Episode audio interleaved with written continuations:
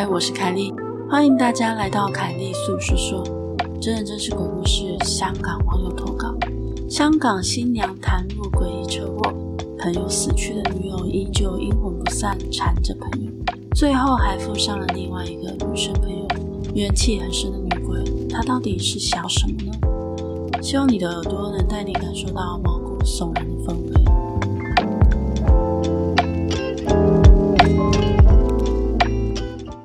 那么今天的故事开始喽。我没有阴阳眼，但是我是有点敏感体质的人。如果身边有奇怪的能量，我就会感到头晕头痛。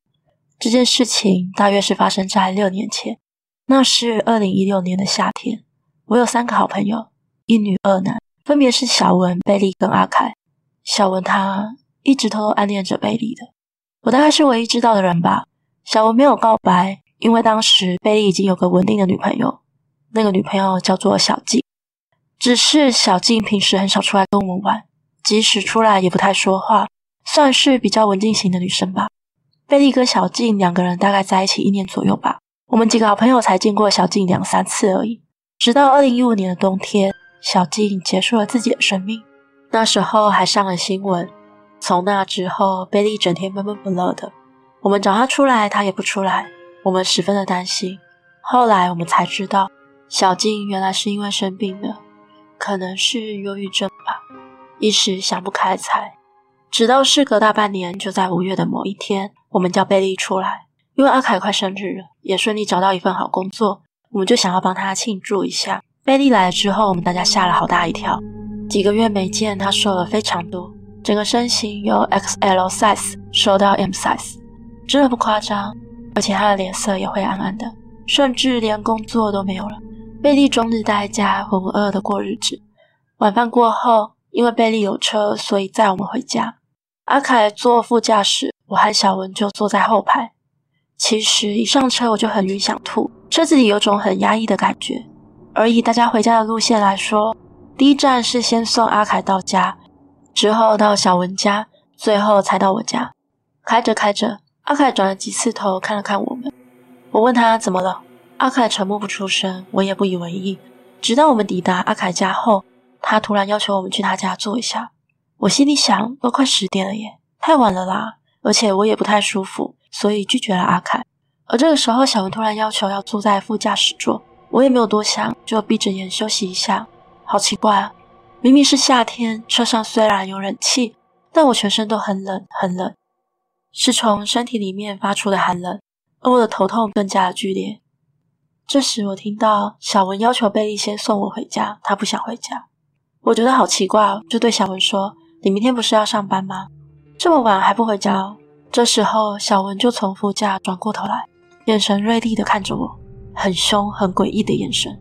我顿时吓了一跳，急忙的说：“好吧，我先回家。”而这时，刚好车也开到我家了。我对他们说。我下车了，拜拜。我匆匆忙忙的开车门下去，而我下车之后，转头看向小文，只见小文依然是面无表情的低着头。我想，哇，这是有异性没人性了呀。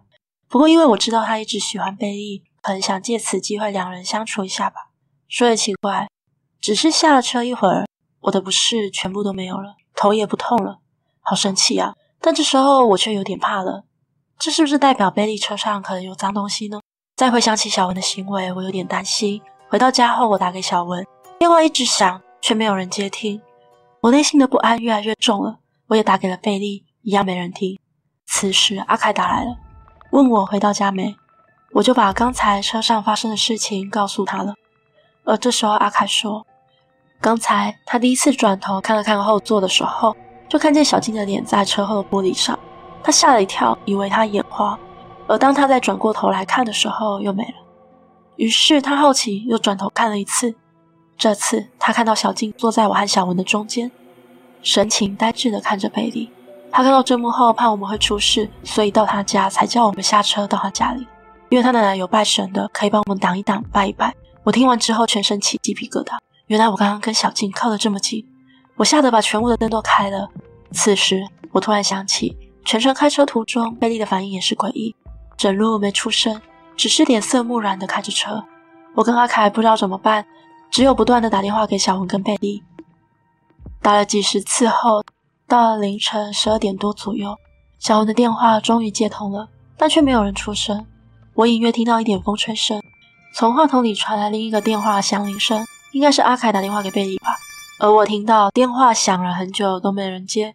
正当我紧皱眉头，想着该如何是好的时候，电话传来一声“嘿嘿”，听到吓到不行，一阵寒意从脚底麻到头顶。我不敢再打了，我只是盯着电话。而过了十分钟左右，阿凯打来了。他说警察接了电话，说小文跟贝利出车祸了。警察接获报案到了现场，发现贝利电话在响，于是就接了起来。不幸中的大幸是，小文跟贝利都没有生命危险，而他们撞车的地点正是香港出名的鬼地方。新娘探路，那是一个发生过很多意外的地方。过了几天，我们去医院探望他们，问了他们知不知道那晚发生了什么事。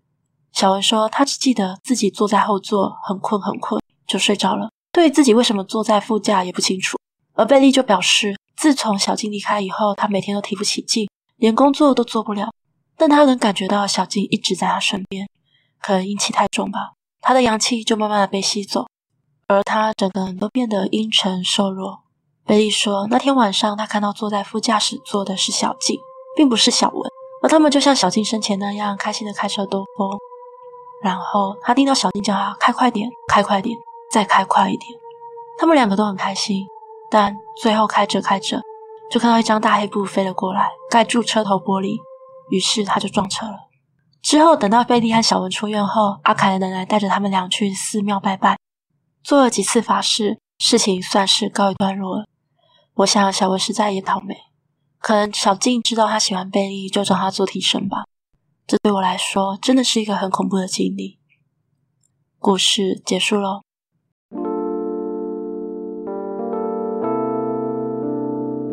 今天的节目就到这里喽，欢迎在 First Story 的留言区留言给我，也可以到 YouTube 或是 FB 粉专找我。下次你想听听什么故事呢？我们下次见喽。